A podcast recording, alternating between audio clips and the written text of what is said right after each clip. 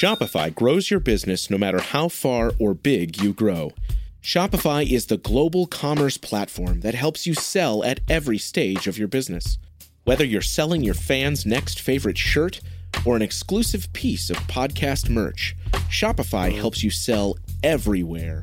Shopify powers 10% of all e commerce in the US. Allbirds, Rothy's, Brooklinen, and millions of other entrepreneurs of every size across 175 countries. Plus, Shopify's award winning help is there to support your success every step of the way. Because businesses that grow, grow with Shopify. Sign up for a $1 per month trial period at shopify.com slash income, all lowercase. Go to shopify.com slash income now to grow your business, no matter what stage you're in.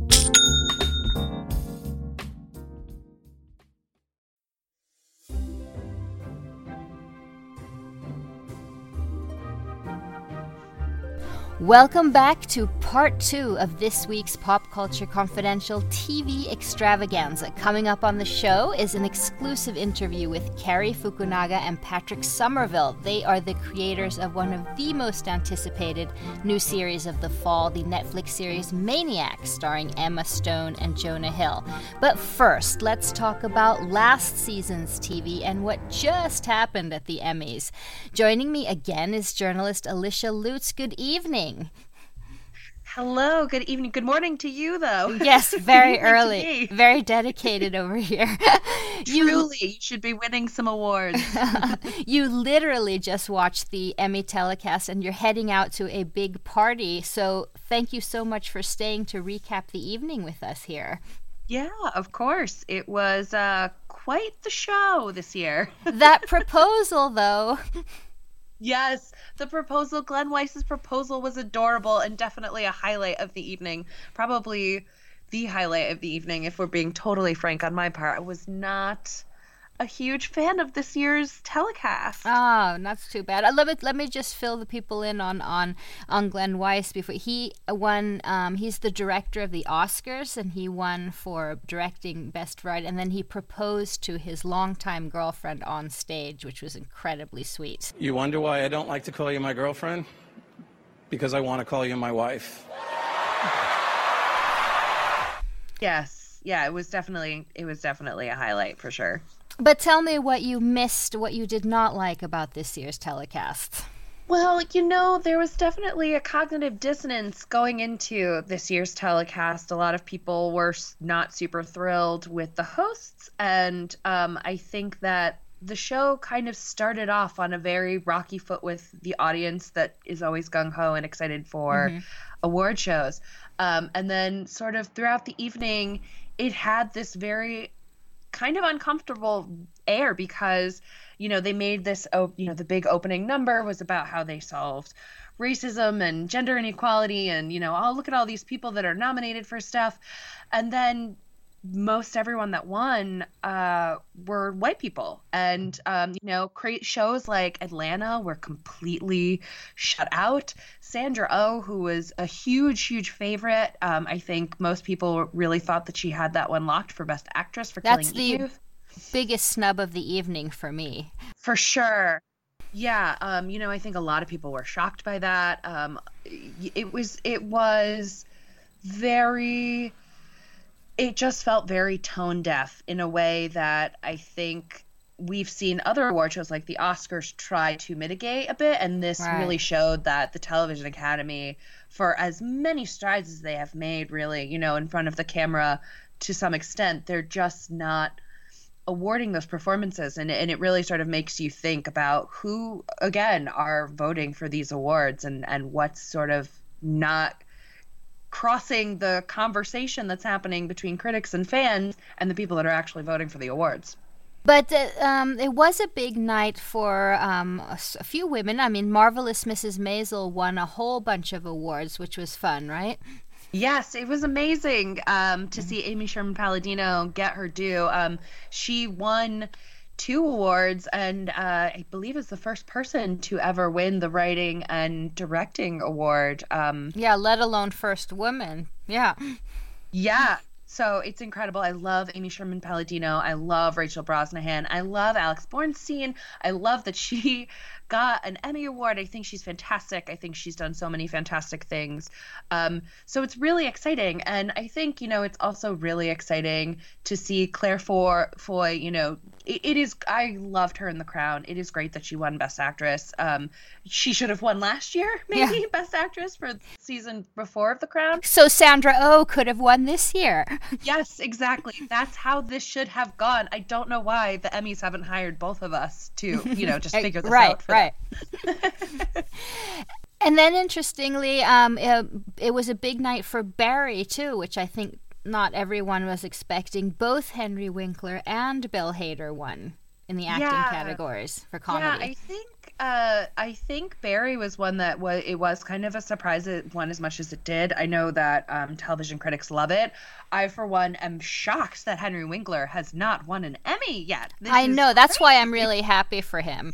exactly. You know, I think a lot of these awards, forty years running. Yeah, and I think that is actually kind of a theme for the awards this year was you you're not totally mad at the things that won because they are sort of well deserved, but there is a lot of things where you're like, no, you know, Atlanta should have gotten. So true. Sandra Oh should have won. You know, it's great that the Americans won for you know a little bit, you know, to sort of get justice for them, but it is you know as great as Matthew Rhys is, you know, like Keri Russell was that show in so many ways. Um, so you exactly. know, it's it's a very it's a very conflicted Emmys. yeah. Um, and let's see what else w- was. Um, uh, yeah, you mentioned Matthew Rhys. That was fun. And then the big uh, drama awards of the evening where it went to Game of Thrones, where I had actually I was wrong in my predictions. I thought it would be Handmaid's Tale, but Game of Thrones makes sense now.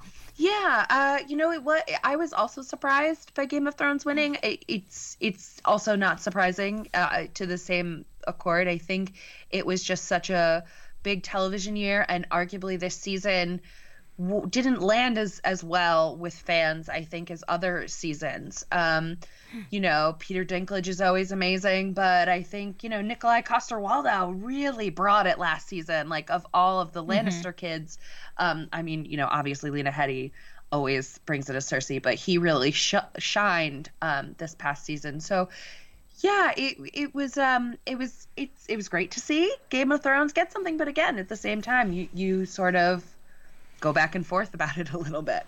Yeah, um, and I guess Handmaid's Tale wasn't as talked about this season as it was last season. Um, yeah, um, even though I had predicted. I think Handmaid's Tale was a little bit too real this season for a lot of people, and I think especially um, it was especially hard to watch when the episodes were coming out about having children taken away from their parents, when children were being taken away from their parents oh, in right. the States. Um, Too close. It was a really, it was really, really hard to watch that show this year, mm-hmm. even more so than last year, which is really saying something because season one of that show was harrowing. Yeah. Um, so yeah, it was that one was sort of a surprise as well. so we mentioned the incredible proposal there. What were your best speeches of the night? You know, I really liked Henry Winkler's a lot. Um, I mm-hmm. think that uh, Merritt Wever, she can't top the. Uh, she won for Godless. Yeah, she won for Godless. Um, she can't top her speech when she won, I think, for Best Supporting Comedy a few years ago, um, which was just hilarious, and she just had to go. Um, not a speech, but I loved Hannah Gadsby's sort of like slight troll of comedy and, and critics of uh, Nanette and her comedy special. I think that that was. What did she say? You know, she she said, you know, people don't know a lot about comedy, especially not men, especially you know, opinions about comedy. Um, are, are are hard now. You know, just sort of talking about the post comedy uh, era. We want her to host next year. Oh my gosh, we would love her to host. I thought uh, Fred Armisen and Maya Rudolph, like I want them to host next year. Like we saw a lot mm-hmm. of uh, team ups um, of people that it would be great. You know, oh Chrissy Chrissy Teigen and John Legend, let's have them host the awards together. Why yeah, not? you know, there. It, it was funny to see that.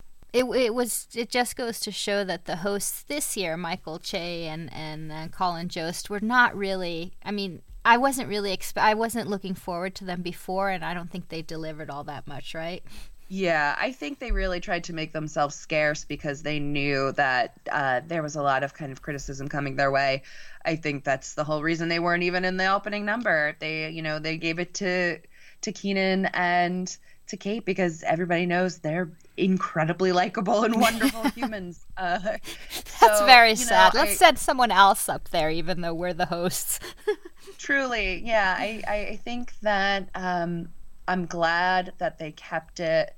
They didn't they didn't uh, get too trolly with it. You know, they weren't too antagonistic with the audience or the Twitter audience, which um, I appreciated. But uh, yeah, it was just so kind of flat and mm-hmm. and boring. You know, you you I found myself at several points distracted um, by just like noises outside of my apartment mm-hmm. instead of what was happening on screen because it was just so monotonous and, and uh, generally uninteresting. Nobody, you didn't leave super inspired and excited um, by any of the speeches in particular or any of the sort of uh, like moments that happened. Maybe right, save. Betty White because everybody exactly. loves Betty White, mm-hmm. and anytime Betty White is around, things are a little bit better in the world. so the the craziest thing of the night, what would you say? I saw that you twittered about Teddy Perkins in the audience. Yes, Can you explain that. Teddy Perkins. Oh my gosh. Okay, so Teddy Perkins, for people that don't know, is a character from Atlanta, played by Donald Glover. You thought Teddy Perkins was in the audience as Donald Glover, but maybe it was somebody else because then you know Donald Glover was up on stage, and um, it was as surreal and playful and confusingly delightful as Atlanta the show is. So I thought it was really kind of perfect, um, and I it it felt even more interesting to see when you see the shutout that happened for Atlanta this this evening. Right, right. Okay, uh, Alicia, just uh, on the ending note here, your absolute favorite winner of the night for you personally. Oh, goodness gracious. I'm going to have to say. hmm, man. Um, I didn't really, I, you know, I think that it's got to be Amy Sherman Palladino for directing. I just think it's amazing that a woman won. I think that what she's done is amazing. I've always really admired her, whether or not you like Marvelous Mrs. Maisel or Gilmore Girls, she has such a singular vision and style. And I think that it was really amazing to see her win. That and Henry Winkler. Henry Winkler is winning an Emmy is, you know, if nothing else happened tonight, that happened. And that's a good It's thing. our childhood yeah. incarnate, right? Yeah. Alicia, thank you so much and have a great time at the party now. I'm very envious. Thank you. I'm going to be very tired tomorrow. yes, well, so am I today. Yeah, very true. All right. Thank you. Thank you so much. All right. Bye bye. And now it's time to talk to the creators of the wildly ambitious new Netflix series, Maniac. The show takes place in what seems to be a near future in New York City. We recognize it, but it's laced with things like a purple koala bear playing chess in Washington Square Park and a small robot that collects dog poop driving around. Jonah Hill plays Owen Milgram, who suffers from schizophrenia, and he's one of the sons in an extremely wealthy Manhattan family. Emma Stone plays Annie. She's a small time con artist trying to score pills and from there we enter a world of multiple universes.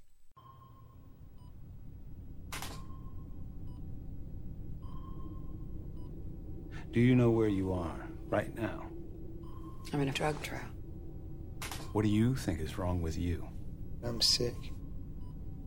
That don't matter. What would you say this trial is showing you about yourself? Is this therapy now? It's not therapy. It's science.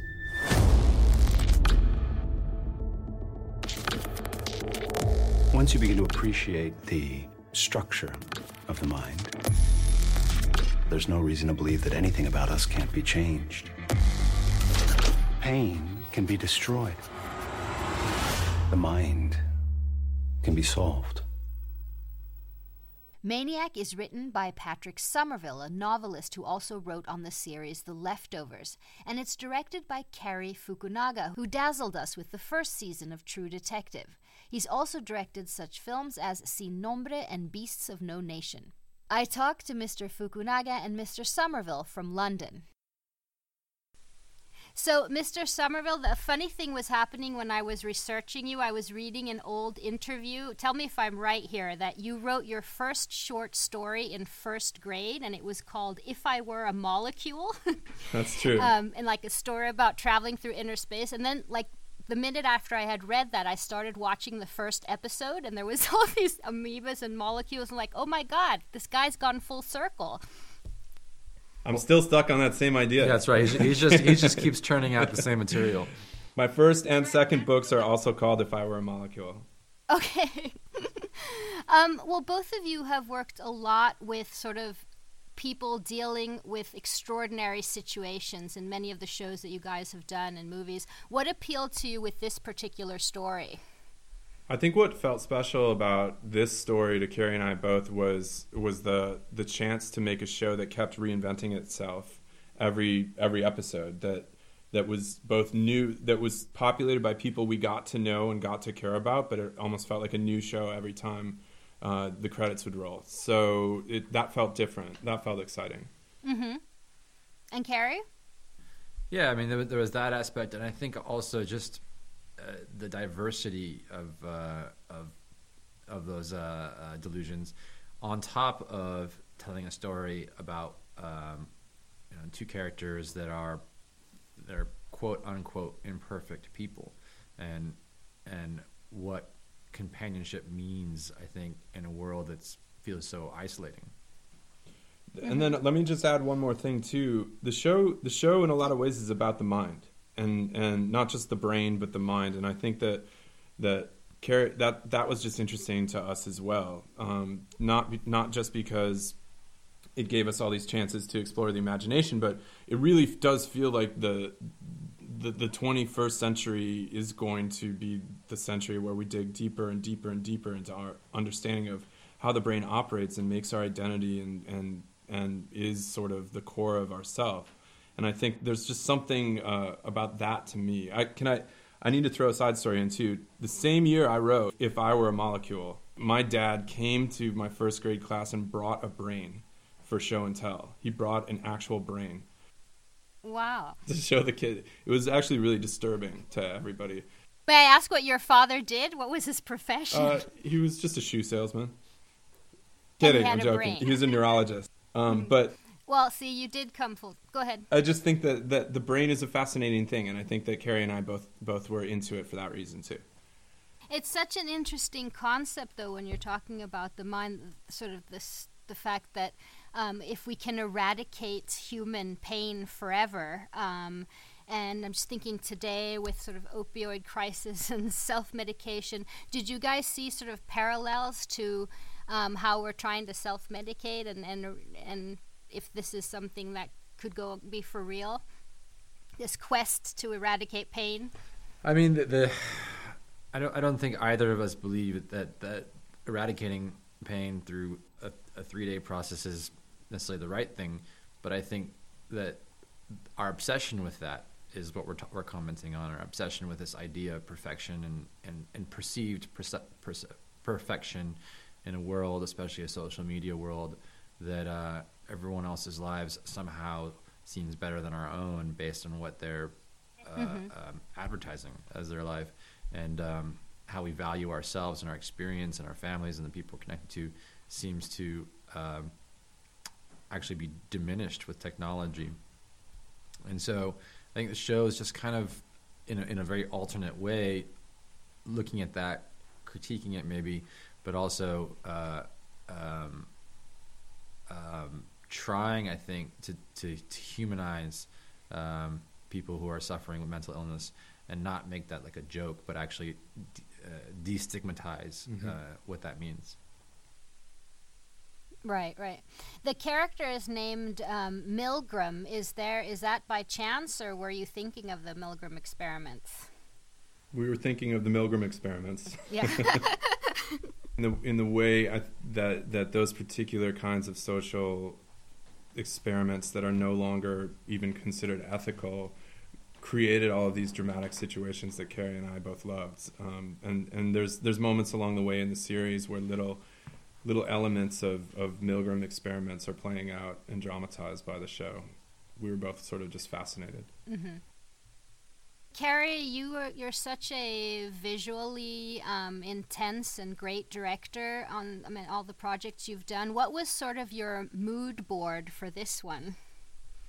I don't ever do mood boards, but uh, my production designer uh, on on this job and on True Detective, uh, Alex DiGerlando, um, and I spent a lot of time looking at references uh, for our sets and locations, and I think trying to through imagery really get a grasp of what this world could be because it's not based on anything real because we're really creating everything from the ground up uh, including Neberdine and the delusions uh, and our right. our baseline reality world it's so the the possibilities are limitless which can seem overwhelming so i think having someone like alex and his researcher uh, and our sort of uh, creative team sit together and, and sort of through a variety of images deselect and select and sort of hone in on something. Um, it was a it was a really fun part of, of the whole project. Um, what were some of the references you? Sp- I mean, they were from so many places, and, and they weren't just artists. They were just, sometimes they were just like photographs of real places and and uh, um, colors and and and computer systems from the 50s and, and, yeah. yeah just everything everything you can imagine uh, in terms of imagery and it was just a curate a curation project really. Mm-hmm. because that especially in the sort of laboratory that's those are some amazing sets. I really thought that was incredible something i'd never seen before. The lab took a long time i think to, to land on. The, the building itself the lobby and then the lab c were were probably the last things that we really were able to, I think, hone in on because what I was looking for in this particular case was was something that felt sort of like a, a Melville esque vision of the future, even though it's not really the future; it's the present tense. But also, I didn't right. necessarily want too much mid century, so it was, it was like playing with like '80s technology, uh, brutal right. uh, brutalism, and and then and then just pure sort of like functionalism, especially as Neberdine's actually a Japanese company. The the philosophies of how those companies would work and then how the spaces would, would operate. All of us came from a kind of a logic. So uh, that that was actually finding that logic was a, a big part of that um, research. I'll also throw in that the design of that lab was was critical in another way, which which was we needed to be able to tell the story of the odds, their time there, the conversations they had one another. They're, they're sitting at the table, their little moments together in the pods, their little moments looking at each other from the chairs. All of that was kind of critical to the background story right. of Annie and Owen's relationship that was being told. And so uh, all, of, all of that stuff um, was a, a part of the soup part, you know, more ingredients thrown into that soup uh, uh, of the design in the lab. Um, you were mentioning before that the show, of course, is taking a very, um, in its way, serious look at mental illness. Um, what kind of research did you do for that, Cary? It was a collab. That was definitely a collaboration. We had consultants uh, on the psychiatric and psychological front.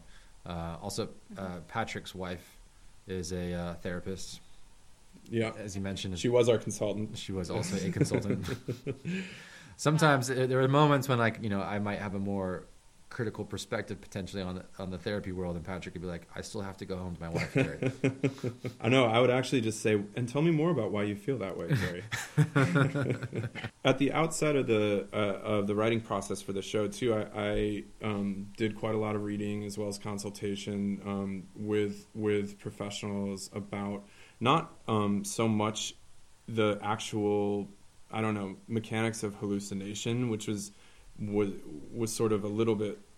Uh, we we did a, a, different thing for the show, but most of the research and reading went into kind of the emotional experience of getting that diagnosis of schizophrenia, the impact it has on family, the the impact it has right. on what it's like to try to live a normal life after you've been stigmatized in that way um, the social anxiety that comes along with it, the the problems that the medications introduce into one's life. You know, the basically the fallout of that diagnosis is what we're we're really interested in because we want to tell a story about what it's like to live after getting a, a diagnosis like that, as much as what it's like to have a brain that operates that way, what it's like to just try to be in a world with other people.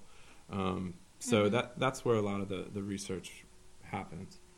Uh, and what was I know that it's a big question, but what was one of the most profound things you learned about what happens when you get that diagnosis? To me, this the idea that I, I keep coming back to that seems very devastating is this idea of misattunement. Um, and what it means is that you can be inside a family system and uh, of people ostensibly loving you and supporting you still, but you can somehow become invisible nevertheless inside of it. You can you can be missed mm. and not seen and people who care about you don't know what to do with you. And that starts to accumulate. You can feel that. You can feel the the sense that people don't want you in the room. You can feel the sense that yeah, you got invited to the dinner, but everybody kind of wishes that it was just the other the other kids and not you. Right. Um, and that it has a devastating long term impact on people being made into the other um, because because you have a mental illness diagnosis. So that's what got me. Um, I understand that you guys threw away all the scripts that you had three months before production was about to start. Now, that must have freaked a few people out. what happened? Well, we didn't have that much time to create the show once the kind of window opened up for uh, Jonah and Emma's schedule. So Patrick and I had kind of been like at a, at a nice pace, like pumping out you know ideas for scripts, and he was writing the scripts and and then at a certain point, like, oh no, we got we're gonna be shooting this fall. We got to get these in and budgeted and scheduled and everything else. And so there was a period of time where, where there was a lot of, of, of writing going on and, and, and ideas being thrown out and ideas being rejected and, and trying to figure out what the show was. And th- that meant that there's a lot of people sort of in holding patterns in terms of like making those scripts turn into something we could shoot on camera, uh, you know, right. kind of waiting. And that was kind of the process through the entire production.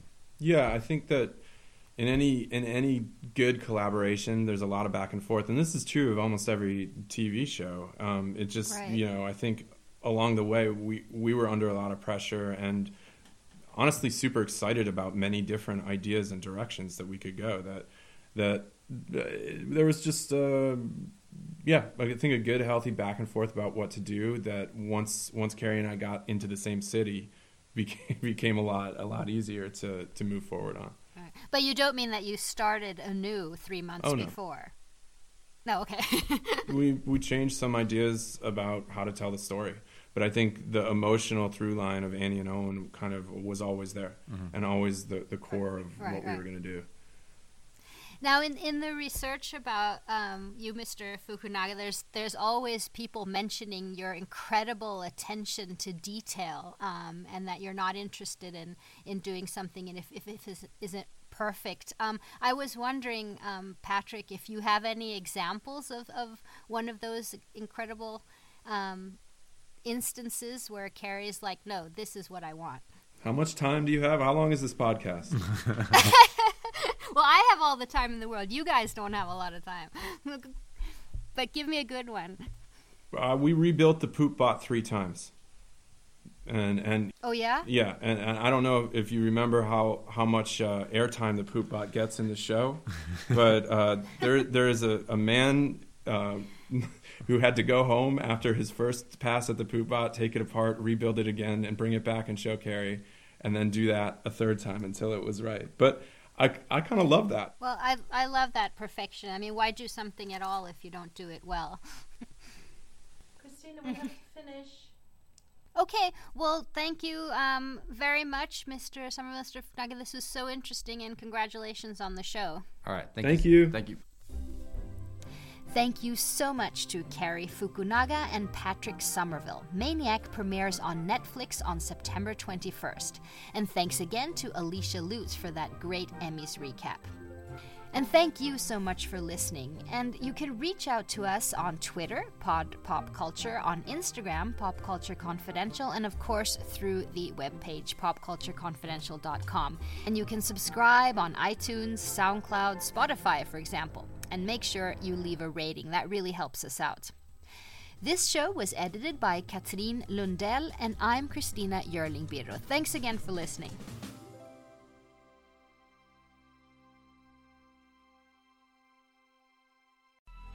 Coming up on 5 Minute News, I'm Anthony Davis.